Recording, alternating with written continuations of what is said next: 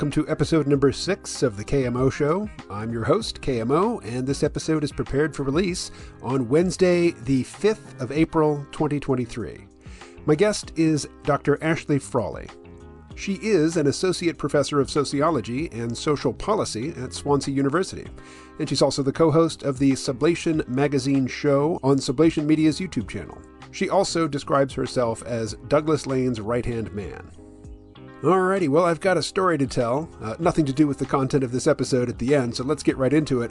I will warn you, though, the opening chit chat goes on a little longer than I, you know, would normally do but it was flowing, it was fun, and we were talking about the 90s. Uh, I was born in 1968, which means I turned 30 in 1998, which means I lived most of my 20s in the 1990s. It's a fond period for me. If you get sick of that opening chit chat and you want to get to the heart of it, then skip forward about 15 minutes. Alrighty, here we go.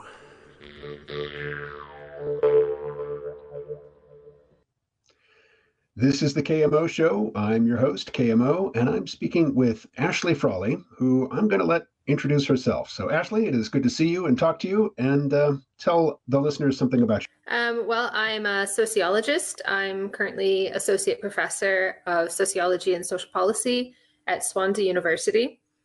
And I'm the author of two books. First one in uh, published in 2015 called Significant. Oh, sorry, Semiotics of Happiness.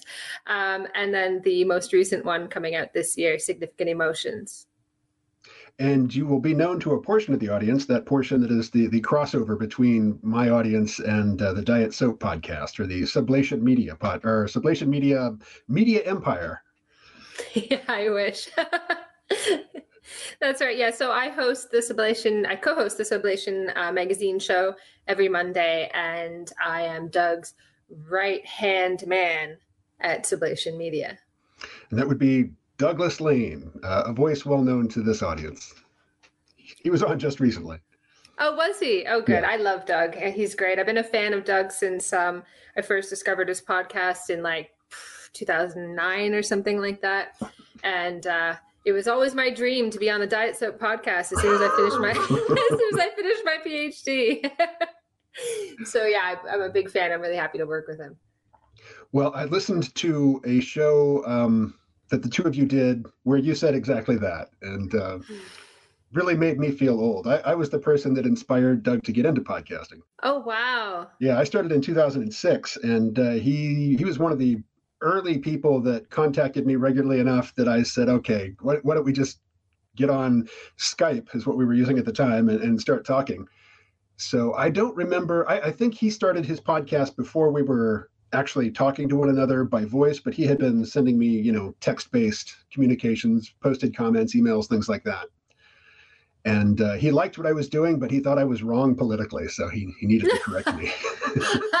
that sounds like Doug. Wow, yes. I'm well. I've moved up in the world. Then I feel like all of my hard work has paid off. I've gone beyond diet soap. well, at the time, like for the first several years of our uh, acquaintance, I had a much larger audience than Doug. But then in the Trump years, um, you know, his his gig at Zero Books was was very good, you know, for for boosting his visibility. And then just being an established voice on the left at the beginning of the Trump years was uh, a very good thing for him.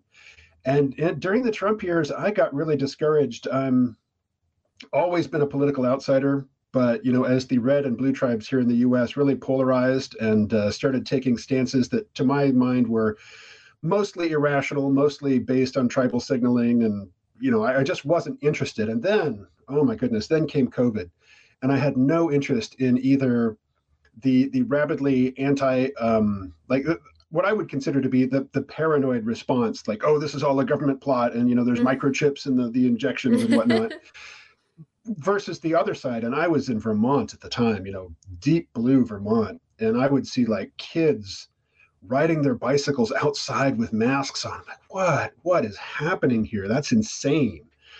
Um, multiple times, I would be walking down the street, and it's always, you know, a woman in Vermont who's approaching me on the sidewalk, and she's masked. And this happened twice that I can think of, and possibly more times.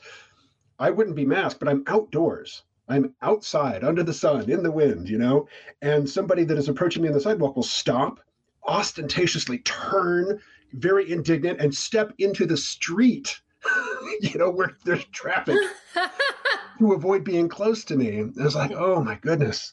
The insanity on both sides was so off-putting and i did not want to talk to either side. I did not want to be a champion for either side. And um, i just i kind of withdrew. me, that anecdote reminds me of like a very common um, thing that we say when we people who study the sociology of risk that people put themselves in the way of known risks to avoid hypothetical ones. yeah. Sorry, I didn't mean to interrupt. No, no, that's great. I mean, as I say to everybody who, you know, anytime it comes up in a conversation, somebody will ask, you know, if, if they're addressing my question. And my blah, blah, blah mouth noises are just something to spark similar noises from you. So, you know, as soon as anything occurs to you, just go ahead and jump in. Uh, I will say that um, I, I appreciate Doug Lain's project of criticizing the left from the left. Uh, I think more of that needs to go on. I was listening to a conversation between the two of you in which he uh, he asked you if you'd seen the movie Brazil, Terry Gilliam film from the 80s, and you hadn't. But he tried to explain the plot to you, and this is a very like psychedelic sort of magical realist movie. And not not the kind of thing I would be watching, yeah. admittedly. I, I was oh, it's it's a classic. I mean, you really should see it is just know, in I, terms of filmmaking, it's a classic. Art generally is a bit of a black hole for me. I, I know about as much as the average like high school student, I think. well, I was reminded of a recent episode of Rick and Morty uh, where there you go, that's up my street. Yeah. well, they, they were trapped in the arcade, and Morty was uh, in the video game where you live a whole life, and he's stuck there, and Rick had to go in after him. So he, they're both incapacitated, and Summer is the only one there, and the whole place is attacked by terrorists. And Rick wakes up for just a minute, just long enough to say, well, you know, do a Die Hard. Or he said, you've seen Die Hard, right? And she says, I'm 17 years old. No, I haven't seen Die Hard. and he said, well, neither had the guy in Die Hard. So, you know, go ahead. So it was her job, you know, to crawl around in the vents and sneak around and steal guns. And, you know, basically, I don't know if you've seen Die Hard. I, I was living, I, I did some very brutal manual labor just recently. I was making snow at a ski resort in the Lake Tahoe area living in company housing, and my one of my roommates was a 27 year old guy, and he had never seen Die Hard either, and uh, we watched it together on Christmas because you know it's a Christmas movie.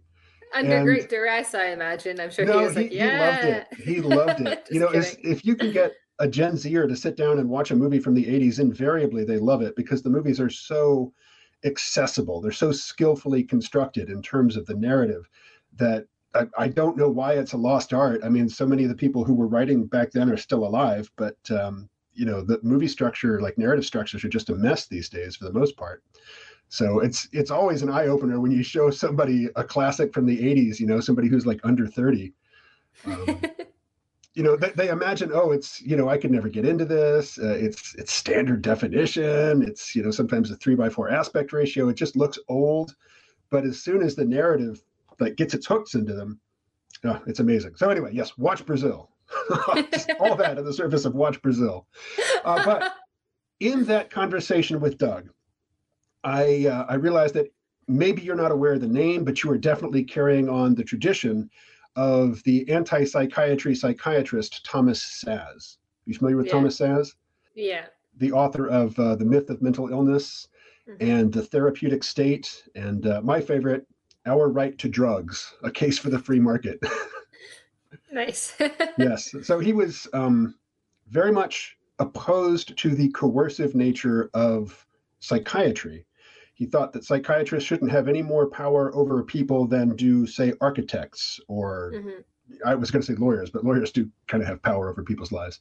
Um, and that there there is brain disease. There are you know disorders of the brain that can be diagnosed with clinical diagnosed with clinical tests but any any diagnosis that is based strictly on what a patient says or does that's mm-hmm. not medicine that, that yeah. is not a disease and and moreover he says that often one of his sort of attempts to prove his his overall argument about this is that um as soon as a actual brain disease is found that explains these behaviors people realize they've made a mistake and actually it's a medical illness so they will mm-hmm. change that classification so yeah. he says like this is quite clear that there's like an underlying awareness that these things are not medical diseases, but that they are sort of governing the residual behaviors that fall outside of that every culture has that fall outside of any kind of formal sanction. Like our cultures will have and our societies have criminal sanctions for certain behaviors and then we have sort of informal sanctions and then there's this sort of residual behavior that isn't governed. And he says that psychiatric categories govern that. Um, but as soon as we realize that actually there is an underlying brain disease we change it. And we go actually these are like nobody says that i don't know um, dementia is a mental illness you know maybe they do now but we think of it as something quite different than depression I, I think. Well, maybe things have melded together a bit more in, in the public consciousness toward the present, where we tend to think of certain things as brain diseases in the same way as a kind of as the actual sort of verified brain malfunctions. But he says that usually we, we realize we've made a mistake and we categorize it in terms of physical bodily illness. And with the whereas the rest of it is is based on behavior and it's a form of governance of behavior. Yeah, until you find the tumor on the MRI, uh, all this talk of you know different different labels from the DSM seems plausible. But as soon as you discover the tumor, you want to address the tumor. You know, all, all of the there are so many. I mean, I'm I'm looking into my memory for just you know some random psycho, psychiatric label. Say, um, gosh, they're all getting jumbled up. But um, one of the cluster B, um, like uh, oh, borderline personality disorder. You know, you, you might drill down on that, uh, looking at somebody's mood swings or somebody's, um, you know, their their penchant for being overly dramatic to manipulate people. Uh, but as soon as you see the tumor on the brain scan, I mean, that becomes the actual diagnosis, which is what I think you're saying. That all of this other yeah. stuff is, is sort of ephemeral and it's it's this kind of at play. The diagnosis is going to depend a lot on the um, you know on the obsessions of the particular therapist in, in question. Uh, this is all kind of kind of jumped down into the weeds though. Let's, let's bring it up to a higher level for a sec. Uh, this I, I'm sitting on a treasure trove of recorded material right now, and this might sit in the can for a few weeks before it actually goes out. So let's avoid the news cycle.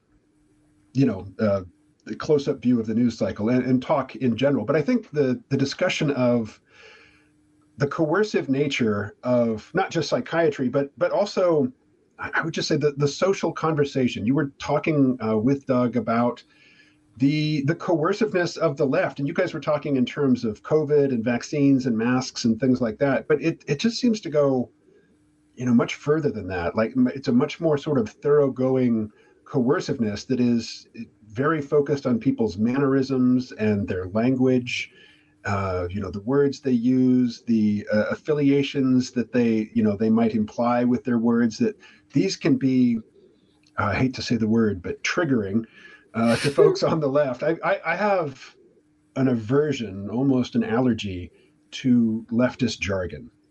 Mm. jargon in general uh, but you know like i talk to a lot of people about ai and ai researchers they're just you know they, they can't speak in full sentences and words. They just they pepper everything with acronyms. So hmm. much easier to say llm than large language model.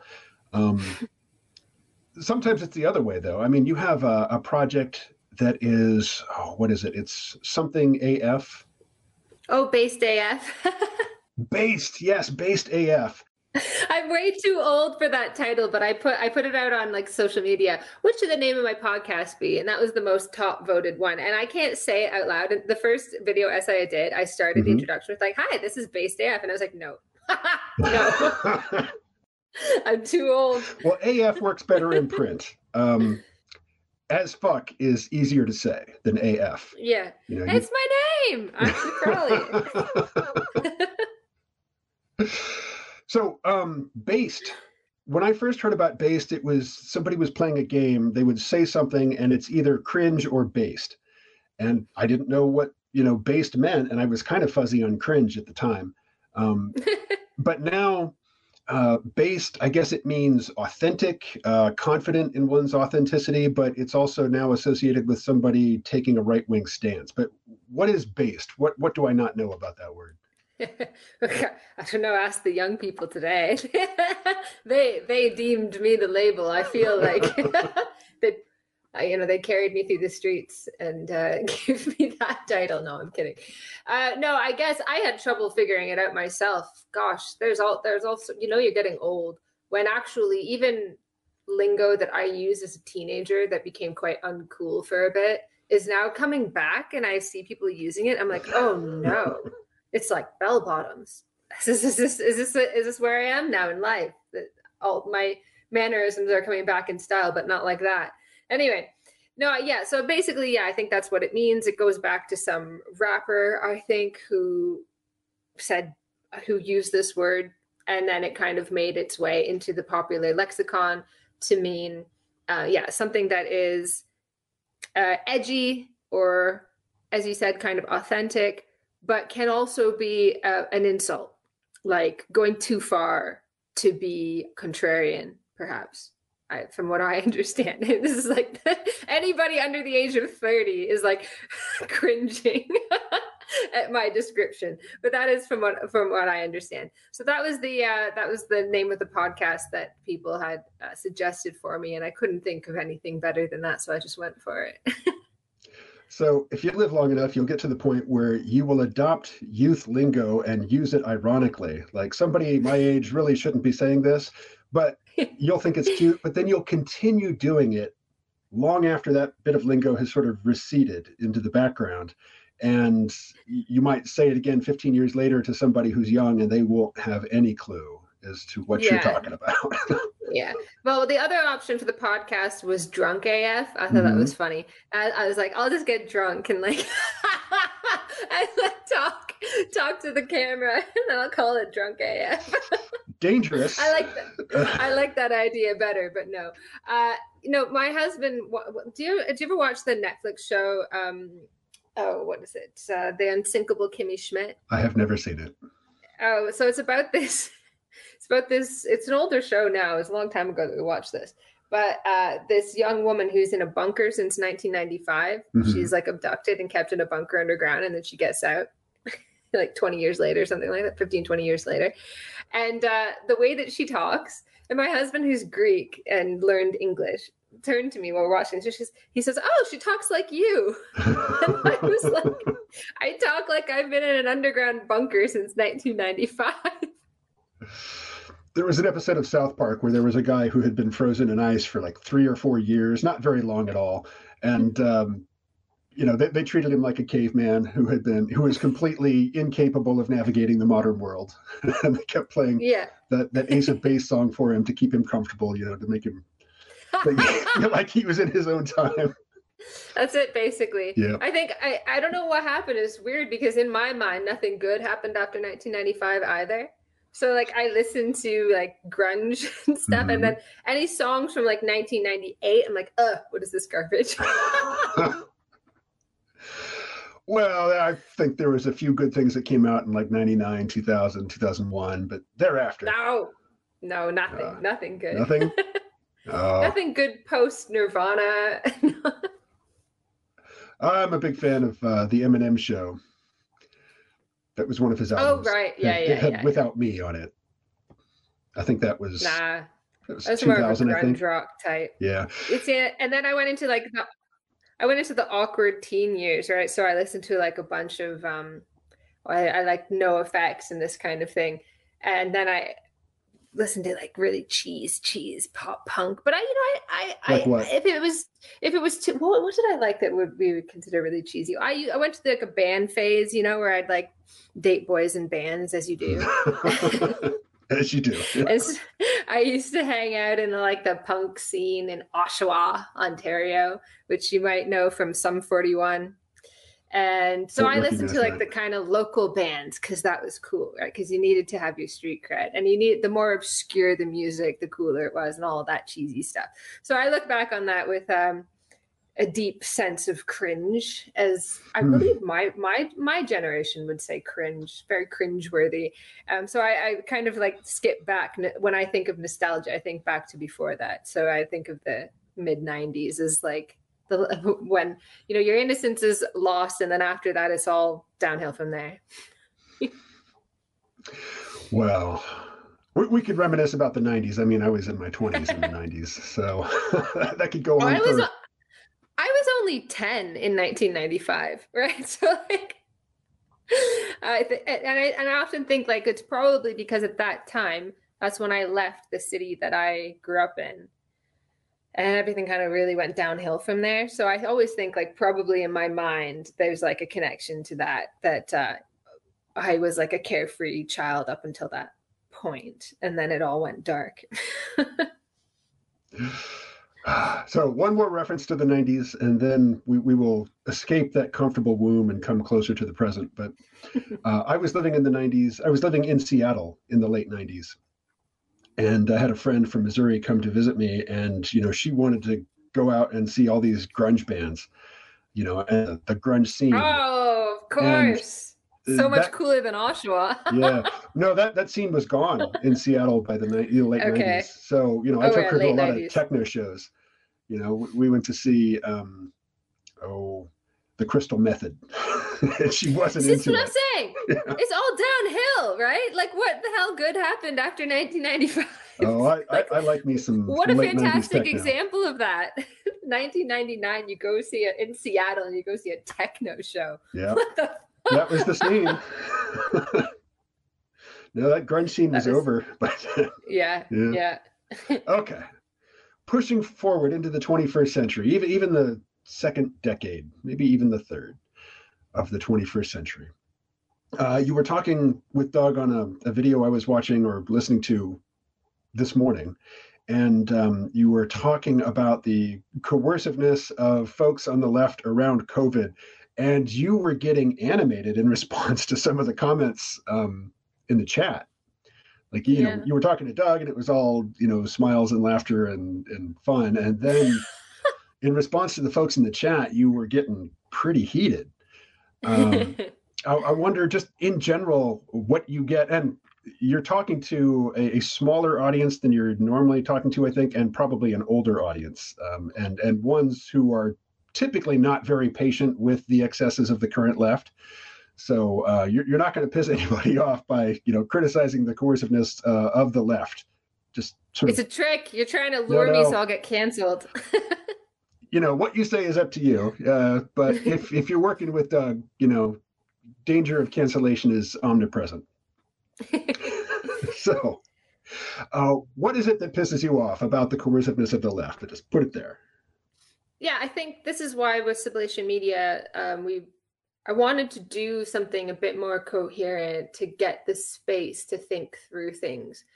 Cause like that's also part of my annoyance with COVID is that uh the last two years have been like a well, you know, the, the two years of the pandemic were like a black hole for me where I felt like I aged like 10 years and it was just so awful. Like I had a 22 month old baby, 20 month old baby, she was at the time, I think and uh, barely four year old. She was not not four, three. I don't know, three years, three and a half, something like that. Two two small kids, and my workload like tripled, and it was awful. I, I can't even explain to you. Like I am, I'm not joking. I'm gonna die young because of what I went through. I like I worked right through the night. Like you know, people say like you work through the night. You mean you went to bed at like five or something? No, no, no. I worked a full day and I worked right through the night into the next morning. I went and I continued working and I slept the next night. And I did that twice a week. I can I worked continuously around the clock. It was a nightmare. And I had the like little kids like I'm going to cry.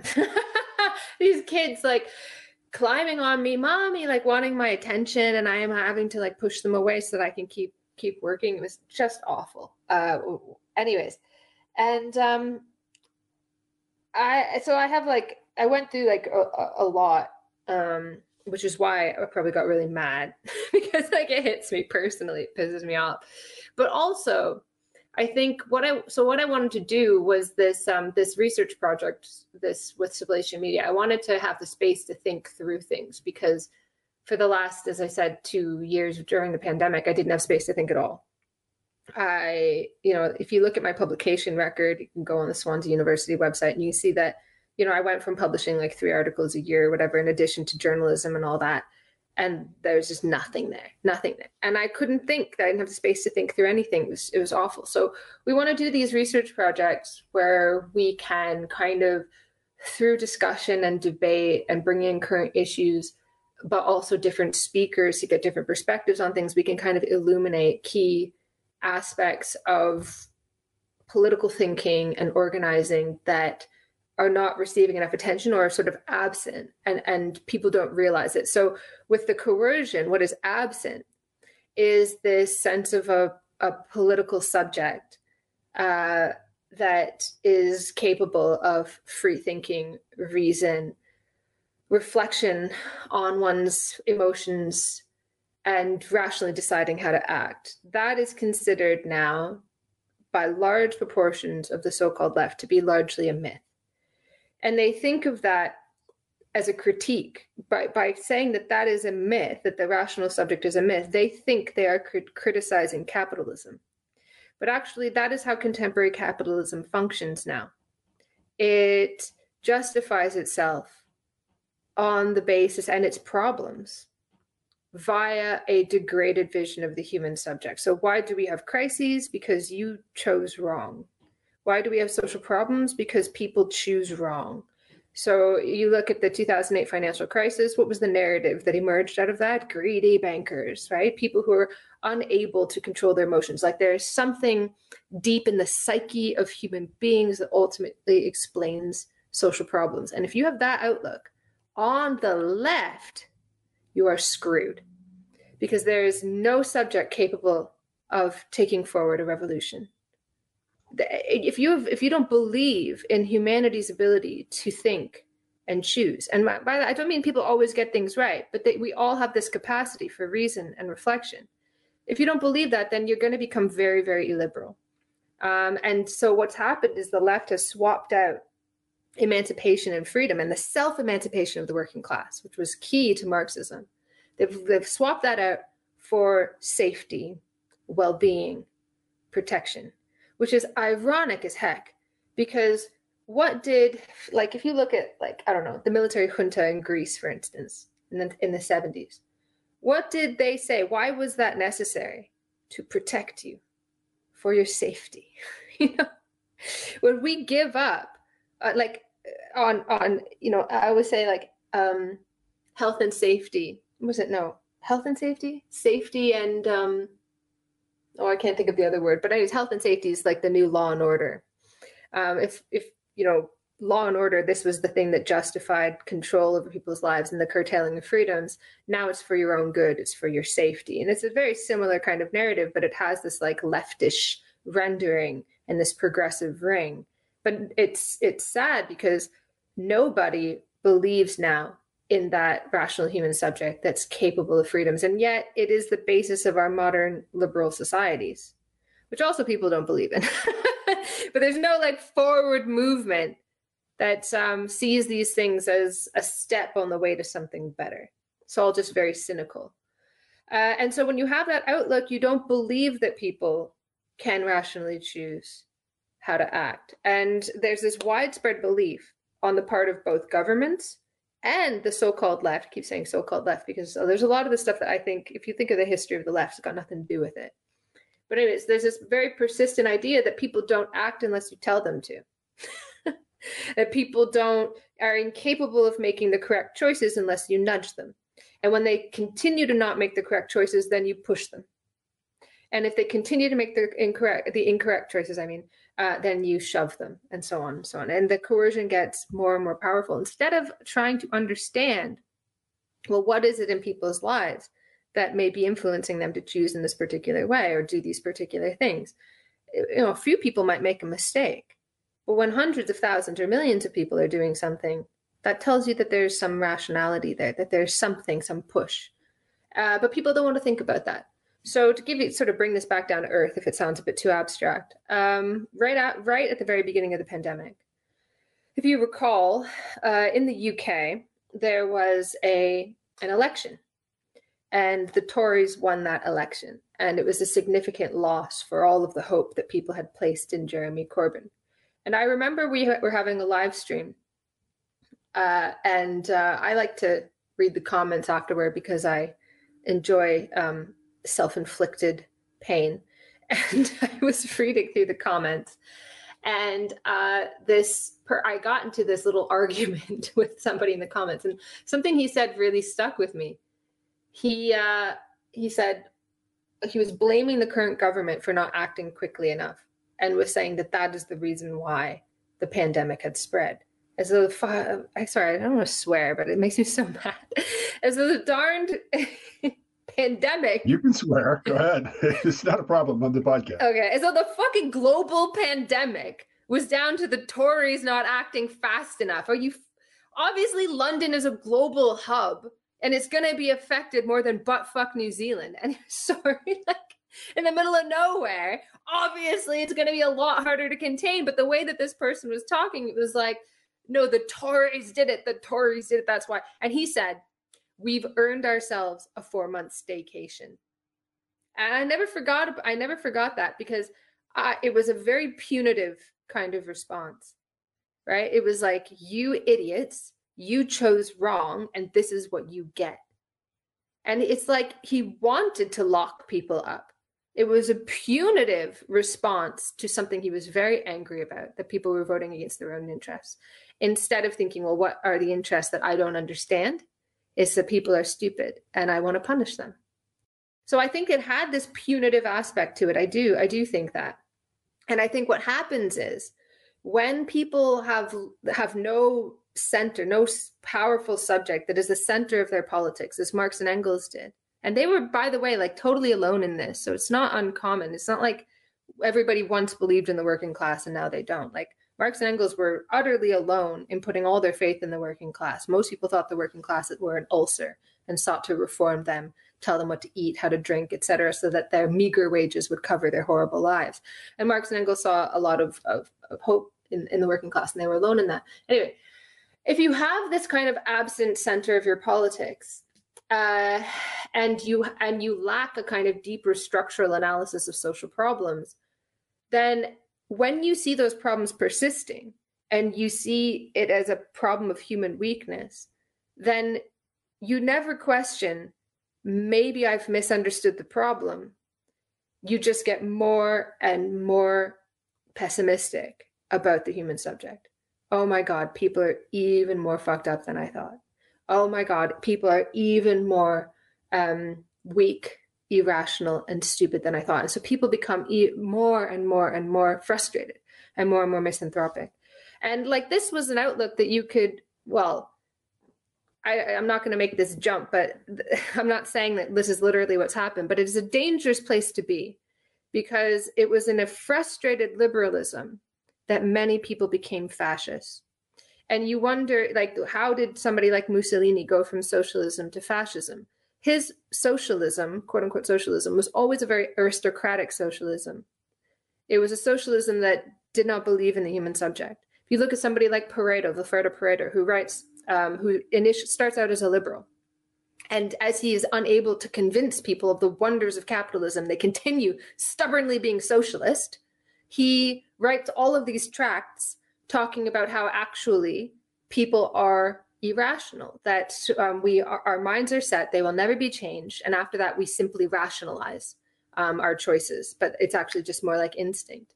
And he writes a supportive letter to mussolini because people didn't uh, w- the problem was that those in power lacked the courage to do what was right to do what was necessary to use force if necessary because people stubbornly kept fucking things up. Look Pareto says. I've done all this math. The you know, capitalism works in equilibrium, but when I look out into the world, I do not see this equilibrium because people keep messing with it and they make the wrong choices. And so those in power just have to try harder. He tried it to, in the beginning to nudge, and they still didn't listen. So he tried to push. And then he writes a letter to Mussolini as a shove. You know, you have, and of course, every you can't find a fascist or a proto-fascist that people don't say, well, you know, unless they were like literally strung up, and then you're like, oh, well, okay, maybe they were fascists. Uh, but you can't find a single like proto-fascist. People go, oh, well, he wasn't really a fascist. Yeah, he wrote a letter to Mussolini supporting him, but you know, he lost. But the, the for me, I, f- I found that very interesting that that that pathway that people take.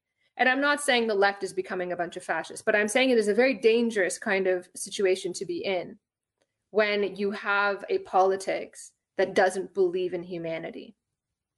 Because you need that. Who's going to solve problems? Us, human beings.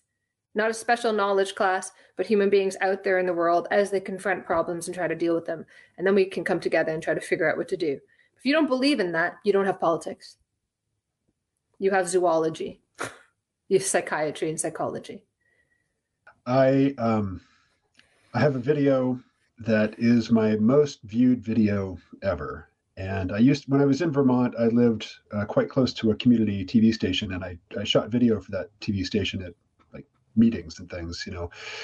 Uh, and, but they had a studio with the green screen and you know big, nice cameras. I mean, they had a, all the bells and whistles, and I made some videos there that were scripted, and I read off a teleprompter, and I put a lot of time into the editing. Uh, but my most viewed video is one called "Humans Suck." Oh no! And yeah, I don't want to hear this. well, I, I, was just talking about antinatalism. At the time, I, I had read uh, books by Thomas Ligotti, who was a horror author, but he's also an antinatalist. He thinks that, like the um, what's his name? Uh, Matthew McConaughey, the Matthew McConaughey character in the first season of True Detective. Um, don't know if you saw that with uh, Woody Harrelson. No, okay. The first season is amazing, but this this character, this very nihilistic character uh, played by Matthew McConaughey, is often just you know quoting, not attributed, but paraphrasing from Ligotti's book, The Conspiracy Against the Human Race, and um, it's it's it's powerful, it's compelling. But what I what I discovered is that the people who are attracted to this message are the worst. They're just awful. They're so toxic. and uh, on that video, I mean, it's got tens. What? Of, Wait, hold. People who want to end humanity are toxic. That's weird. Yeah, people who say that it's it's wrong to bring a new life into the world. You know that that weird. any How any strange. human being. every human being will suffer and if you have a choice uh, one choice you know avoids suffering and the other choice guarantees an increase in suffering well, it's it's just wrong to increase suffering in the world, and that's what you do when you have children. That's their position. You know, at, at, so you, destroy the entire fucking earth, then like yeah. the whole. like what do you like then then animal just kill all the fucking animals then you like sorry well an- antinatalists they they assert that they are motivated by compassion but they're so gleeful in condemning parents particularly uh, their own parents it's a really i mean there's a respectable philosophical case to be made for this position, but these folks just take that as an excuse to be angry at people.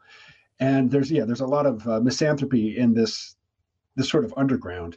And I had to turn off comments to that video. I just I couldn't read anymore. And you know, if you turn off comments, the YouTube algorithm is going to downgrade you know your video. They're going to show it to fewer people. And I just didn't care. I was like, I don't want to hear from these people anymore ever about anything. Oh no! And um, that that sort of mentality I find uh, very prevalent in environmentalist circles. Yeah. Uh, there's a lot of you know hatred of humanity, hatred of technology, hatred of human civilization on display in environmentalist circles. And I used to be part of what's uh, what was known as the peak oil scene, and I was I was entranced mm-hmm. by tales of impending collapse of industrial civilization for a while. Uh, the peak oil scene was weird though, because it was this big tent that invited in people from the right and the left. You know, because there's a lot of anti-technology people on the right as well, because they. Well, that's the home of of anti-technology and reactionary desires to roll back the wheel of history. That's a right-wing idea, not left. Yeah, not, not, in my experience. Uh, in my experience, no, no, like, no. In the in the history of yeah. left and right, the people who wanted to go back, the people who thought uh, who want who found in history meaning and um, sort of romantic movement. This was the old right. Mm-hmm. That was the right. The left was the party of movement, and the left was the party of order. And the left wanted to move the revolution forward, well, and the right and the right cried have, over what was lost. I, I'm kind of impatient and push back a lot against trying to shove everything into a right left spectrum. Yeah. Uh, mm-hmm. That said, it seems as though the right and the left have switched places in a lot of ways since the 80s. Because, you know, I was a mm-hmm. teenager mm-hmm. in the 80s, I was living in Missouri. Uh, you know, the people who were looking to use the power of the state and the power of culture to coerce people were mostly on the right, or so it seemed. mm-hmm. and uh, it wasn't like I, you know, in college in the '90s, I saw a little bit of the the ugly side of the left, like in my peace studies course, you know, in in university, uh, and I read the Unabomber's Manifesto when I was a grad student in the late '90s. Uh, well, he makes some some powerfully predictive points there. Uh, the you know the left that he was you know leftist as a psychological type that he you know utterly skewers for many many paragraphs in that manifesto. The first time i read it it's like i kind of recognize that from what i see here at the university but you're really exaggerating this dude. And now i could read those exact same passages from the manifesto I'm like yeah you were right. You were just very early or very sensitive to it or something because you know i was i was at a university at the time mm-hmm. and i didn't see it the way he saw it but like with each passing year the left that i see you know the behavior from leftists that i see is more and more in line with this caricature what i thought was a caricature in kaczynski's manifesto yeah so this is why i think that um, self-critique is important in the sense that um, when I think about criticizing the left, one thing that I have to be really careful about is that I see myself in that tradition of the left from the left.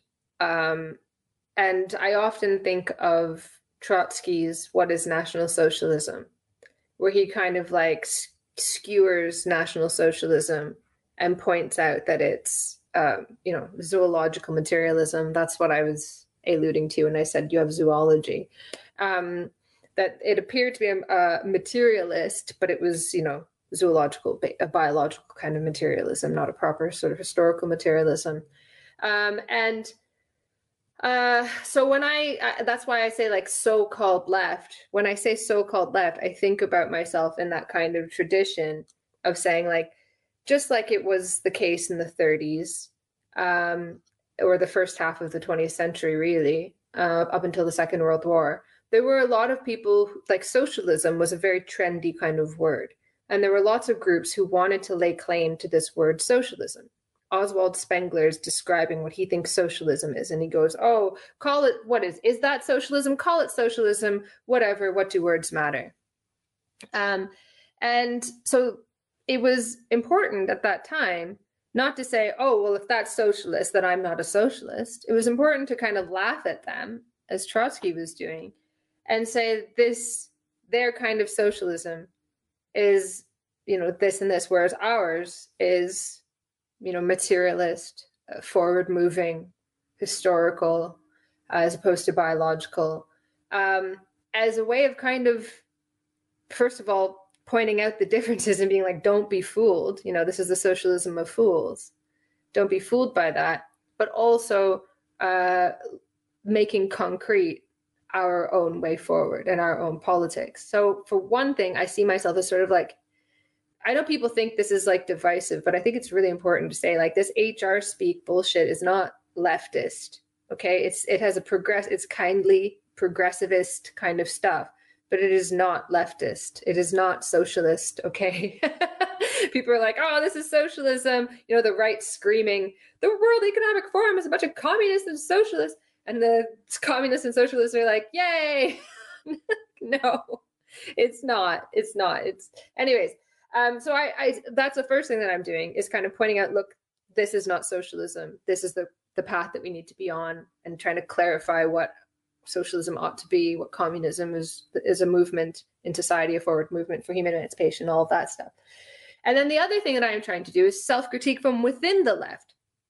That people who are leftists, who just get things wrong and that you know people will criticize me for things that i get wrong careful as though i careful as i try to be particularly when i'm writing um, it's funny because i'm like so careful because i know of you know self-critique i'm like shit someone's gonna critique me so i wrote this paper for sublation magazine but it was actually an older paper and in the original essay i was like I wanted to use a Plekhanov quote, but I know that Plekhanov's kind of problematic. So I kind of like wrote that in there. And then an editor was like, who cares if Plekhanov was problematic and took it out. Now I'm going to get someone to write me. I'm writing a critique of this essay because you used Plekhanov, and I was like, ah, I know. but anyways, as, as, as like exhausting as that can be, I know I still think it's important, and I just have to suck it up um, because I do it too, right? So if you're going to dish it out, you should be able to handle it. So all of this is to say, though, that if you don't do that and you don't hold on to those two things, that you are trying to differentiate, because just like with lots of people wanting to use socialism. Which two things? Which two things do you need to hold on to? Sorry. The two things is one, you want to differentiate what your socialism is or what your leftism is from the other people who want to use that word. So just as in the early 20th century, there were lots of groups who wanted to use the word socialist. Now there are lots of people who want to lay claim to a leftist label um, because it's associated with morality and kindness, and right wing is now synonymous with bad and awful and evil and possibly job losing. um, so there's a lot of reasons for it. So one thing is that you have to uh, you want to stay within that tradition of kind of like saying no no no this is not what we stand for this is not socialism this is not leftism uh, it belongs to the right. This is clogging our or clouding our ideas of where we need to go. And then the second is self-critique that yes, you this is within the left. We are comrades, but this is wrong and it's probably not helpful. Okay. Now, if you don't hold on to those two things, what you can wind up doing is uh, differentiating between those. You see the whole HR speak as when I say HR speak, I'm talking about like critical race theory and stuff like that. uh, you can see that as uh, the left and then project all that is evil onto the left. And then you sound like a fucking fascist. Okay, so you're like, oh, the communists are doing this. Oh, the socialists are doing this. Oh, the leftists are doing this.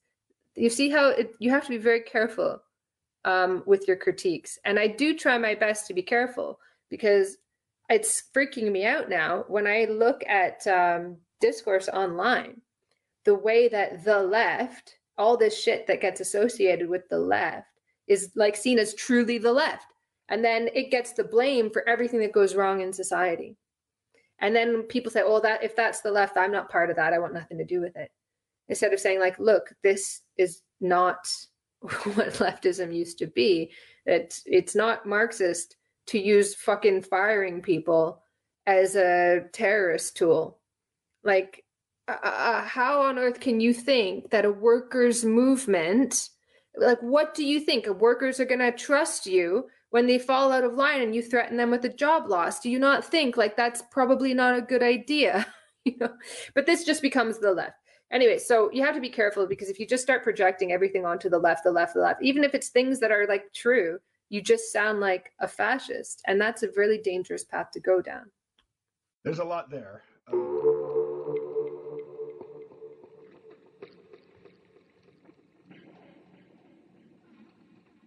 That was Dr. Ashley Frawley, and the remaining half of our conversation will be in the next episode of the C-Realm Vault podcast. I believe that will be C-Realm Vault podcast episode number 453. And you can access it via my Patreon page, which is patreon.com slash KMO. So I told you up front uh, that I had a story to tell. The story is this. I live in Arkansas, northwest Arkansas, Tornado Alley. And uh, I woke up to the civil alert sirens going off and also my, my smartphone telling me, take shelter. Get to the you know, either to a basement or to an interior room on the ground floor of a building and, uh, you know, sit tight. And my mother was born on this spot, not in this house, because the house she was born in was destroyed by a tornado in 1940. Her uncle was killed in that storm. She takes tornado safety very seriously. And I mostly grew up in Kansas City, Missouri, which is also in Tornado Alley. And when the tornado sirens would go off, you know, my bedroom was on the second floor. And she would come and try to drag me out of bed and take me down to the basement. And I, you know, I did not have my, my whole life destroyed by a tornado in my youth, and I just didn't take it seriously. Well, there was something about the vibe this morning that made me take it seriously, and we actually ended up, the two of us and my new dog, a puppy, uh, but she's going to be a very big dog. So even as a three month old puppy, she's 25 pounds. We took shelter in uh, in a closet in an interior hallway in you know in this house, this house that her father built. And our cat Bitcoin, is not fond of the dog, and they. The dog likes the cat well enough, but she also likes to chase the cat, and the cat hisses at her and will swipe at her, you know, ineffectually and, and half heartedly. But the cat is afraid of thunder, and the cat ran and hid behind a couch in the living room. But then, when we all gathered in this interior hallway, the cat joined us. And the cat was cheek by jowl with the dog and was not hissing, and the dog was not being a problem to the cat. Uh, everybody just seemed to appreciate the gravity of the situation, and we all hunkered down together. now, the cat didn't actually get into the closet with us, but I had a big cushion. I leaned the cushion against a wall in the hallway, and the cat got under the cushion right next to the, the closet with us. And we hung out there for about 20 minutes, waiting for the storm to pass, which it did. And uh, obviously, I'm recording, you know, in this same house. It didn't get hit by a tornado. But when I went outside, I saw that our neighbor's place, uh, there, we live next to a big academy house. It's a big two story building. It's white, it's got big columns out front. And um, that academy building used to be a three story building until the tornado that destroyed my mom's house when she was a child, it, it, also hit that academy building and took off the third floor, you know, the third story. And when they rebuilt, they just put the roof on the second story. So it used to be a three story building, it's now a two story building because of a tornado. And I went out and I looked out into the yard around the academy house and I saw that some canoes that the neighbor had pressed up against the fence were way out in the middle of this sprawling lawn. And one of those canoes, which had been dragged several hundred yards by the wind, uh, had a cinder block chained to it. So this this was no joke. You know, we didn't get hit by a tornado, but it was no joke. And the animals, the animals really know what's what, you know, when it comes to whether or not to take a threat like this seriously, because they did not hesitate. And you know, this puppy being a puppy, she's She's not trained. She doesn't come when she's called. She doesn't do what she's told. But when we all went into hiding, she went into hiding with us, along with the cat. All right. So, those of you who are longtime listeners of the C-Realm podcast, which was my first podcast and one that I did for uh, 17 years, something like that, I have a policy. And my policy is this once a guest has left the room, you know, once the recorded interview is over, and here I am in these closing remarks, I never add anything new. If like if the guest and I debated on something or if we disagreed on something, I never use this time at the end to get in the last word, you know, to score points against an opponent who has left the stage and is no longer able to respond to them. So that is just my policy, point blank, period, you know, almost no exceptions. And there will certainly be no exception to that policy in this episode. And in fact, if you go and you listen to the uh, the second half, the the one that will be on the C-Realm Vault podcast, we don't argue there either, and it's mostly because I don't know Ashley that well. Uh, I don't know her positions that well, and in an initial conversation like this, I, I just see my task as being to listen and to understand what the other person is trying to say before I try to refute it or you know offer some other point of view. It's easy for me to practice this in podcast land. It's not so easy out in real life, particularly when people say things that just rub me the wrong way. For example, I mean, this episode really had nothing to do with artificial intelligence, but I would say uh, four out of the six episodes that I've done so far have been largely focused on AI. So, you know, even before the start of the, the KMO show last year on the Padverb podcast, I talked to a lot of people who are expert in various aspects of artificial intelligence. And, you know, going back to the 90s, even when I was a grad student in philosophy at the University of Missouri, my academic specialty was the philosophy of mind, and I was particularly interested in artificial intelligence. And now things seem to be moving really quickly in the realm of AI, uh, particularly with large language models and you know natural language processing capability finding its way into all manner of software. All kinds of things that you used to tap at with your fingers, you will soon be talking to not in some stilted sort of half English code, but just in flowing natural English sentences. And you don't even really have to pay that much attention to, you know, crisp enunciation. And I'm certainly not a utopian about it. I definitely, definitely recognize the variety of failure modes that we as a civilization can encounter when we rush out this technology without a lot of forethought, a lot of testing, and, you know, in some cases, a lot of shutting down things which are proving dangerous.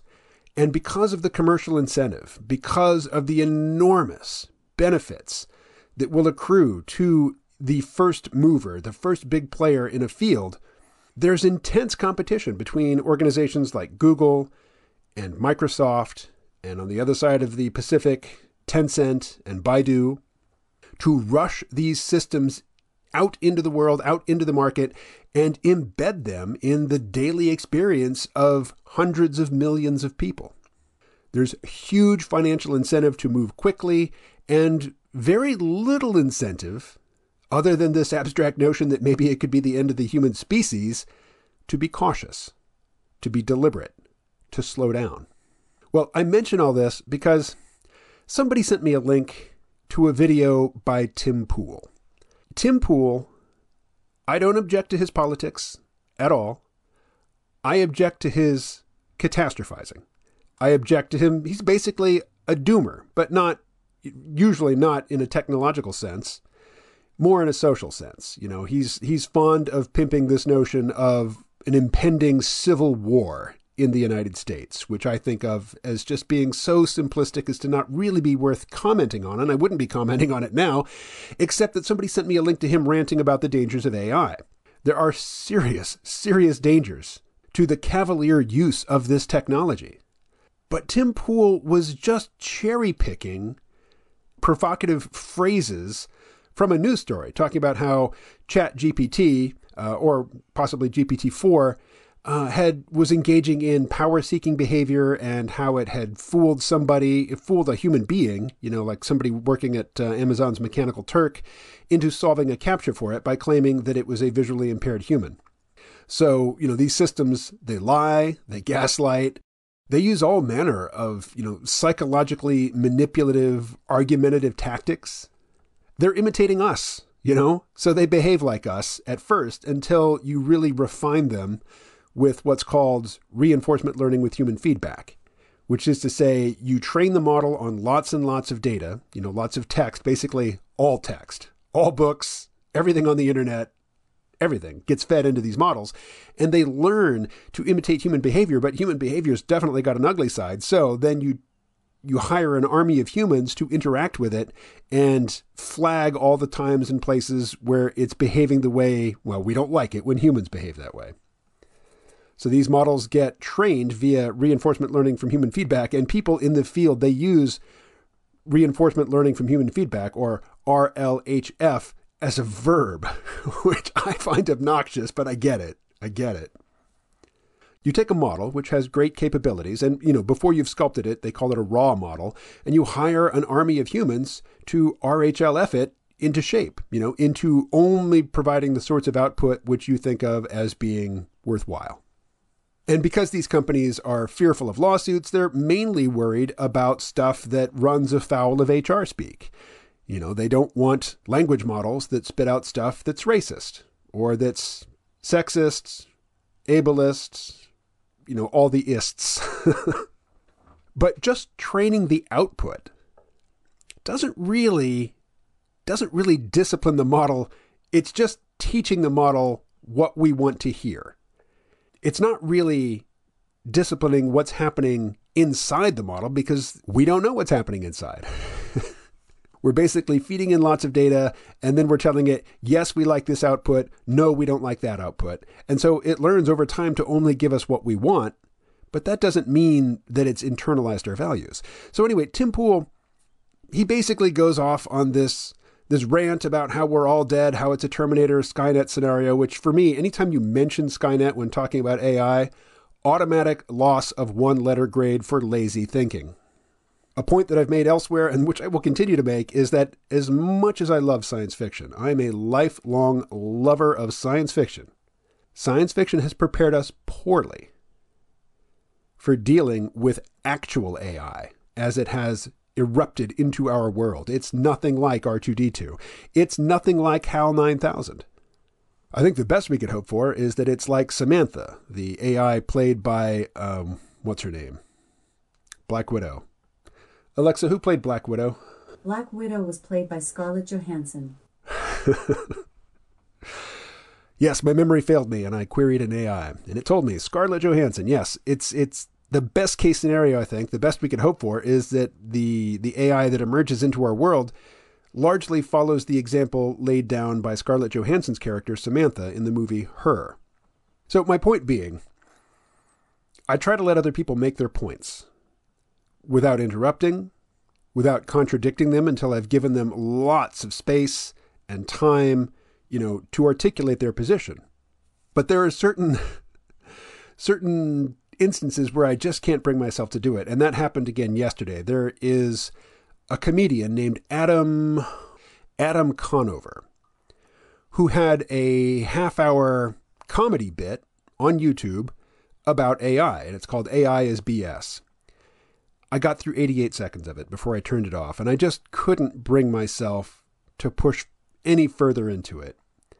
Because it was quite clear that, like Tim Pool, he was cherry picking little pieces from all of the news articles, all the literature, to support a point of view that he already held. He already held a particular point of view before he started looking into this, and this is too important to do that bullshit. This is too fucking important to just per- cherry pick the stuff that seems to reinforce your priors and not actually think about what's happening right now. And so there's a place where it's really hard for me to hold my tongue. Politics, whatever. I don't really get all that bent out of shape about politics. A guy I follow on Twitter, Bo Winegard, who I don't know from outside of Twitter, uh, I can tell he's, you know, at least vaguely right leaning, maybe more than vaguely. And he tweeted today the life cycle of one's political philosophy is intimately related to one's place in the social hierarchy. When young and lowly, one rages against the status quo. When old and elevated, one strives to protect it. Well, I'm old and lowly. you know, so what do I do? What's what's the natural, uh, you know, what's the natural inclination for somebody who is not well placed in the social hierarchy, but who's been living in it for a very long time? Well, I retweeted that with the comment, I turned 55 this month, and I've certainly moved in the direction Bo is describing here. It's not so much that I now love the system, I just don't trust the raging youngins to build something more functional and humane after they smash the system. Rabid tyranny follows revolution. To which my friend Liam, Liam, I'll use his full name because he's a very public figure, Liam Madden, who was running for Congress in Vermont, he replied, I can relate to having no faith in the revolutionaries, and he puts revolutionaries in scare quotes. But I am still every bit in favor of a thoughtful reform effort to our political economy that, hopefully, upends the way we do things at nearly every level, even if it is not carried out by the rage of the youngins. To which I posted, half in jest, incrementalist reformers like you will be the first against the wall when the revolution comes. And it's true, inasmuch as, you know, the, the really motivated, passionate political leftists that I know hate centrists and incremental reformers far more than they hate the right wing. And, you know, I put that down to the narcissism of small differences. We really get bent out of shape by the people who differ from us in their opinions by a smidge. Somebody who's on the other side of the planet, you know, in terms of their opinions, at least I don't get particularly bent out of shape by somebody, you know, like by flat earthers. I'm very confident that the Earth is an oblate spheroid. I'm very confident that the Earth orbits the Sun, that the Moon orbits the Earth. And somebody who thinks otherwise, I have no real interest in engaging them on that topic. I have honestly no real interest in changing their mind. I'm into astronomy. I'm into astrophysics. I like that stuff. To them, those are two disciplines which have no basis in reality because the Earth is basically a plate and the sun and the moon are two things just, you know, spinning around above the plate. And the stars and everything else that we see out there is just a projection on this thing they call the firmament. Am I bothered by those people? No. Am I bothered by people who agree with me that the Earth is a sphere, that it orbits the sun, that the sun you know, is uh, orbiting the center of the Milky Way galaxy, and it is one of billions, if not trillions, of galaxies in the universe. They agree with me on all that, but they disagree that public funds should be spent on space exploration. Those are the people I get bent out of shape talking to. Again, the narcissism of small differences. You might think, well, that's a very big difference. You have different spending priorities. You know, a lot of people say, hey, why are we spending money to do stuff in space when there's poverty here on Earth, when there's malnutrition here on Earth, when there are problems that could be addressed using the resources that we're, you know, squandering, throwing astronauts at the moon? The four crew people, can't say crewmen anymore, but the, the crew for the next Artemis mission, which will orbit the moon. Not land on it, just orbit it. They're going up next year. The crew has been announced. And on the far side of the moon, their orbit is going to be a it's going to be far from the moon and these four people, one of whom is black, one of whom is a woman, and one is Canadian, as is Ashley Frawley. These four people will travel further from the earth than any other humans ever have. To me, that's not only good news, but it's really good news. It's a big fucking deal. It makes me happy. All right, well, I'm just rambling, and I do like to keep these things to about an hour. So you can hear the rest of my conversation with Ashley Frawley on the next episode of the C-Realm Vault podcast, and you can hear hours and hours and hours of Ashley Frawley and Doug Lain talking on the Sublation Media, the Sublation Magazine show on the Sublation Media YouTube channel. Links, of course, in the description. All right, thank you so much for listening. I will talk to you again soon. Stay well.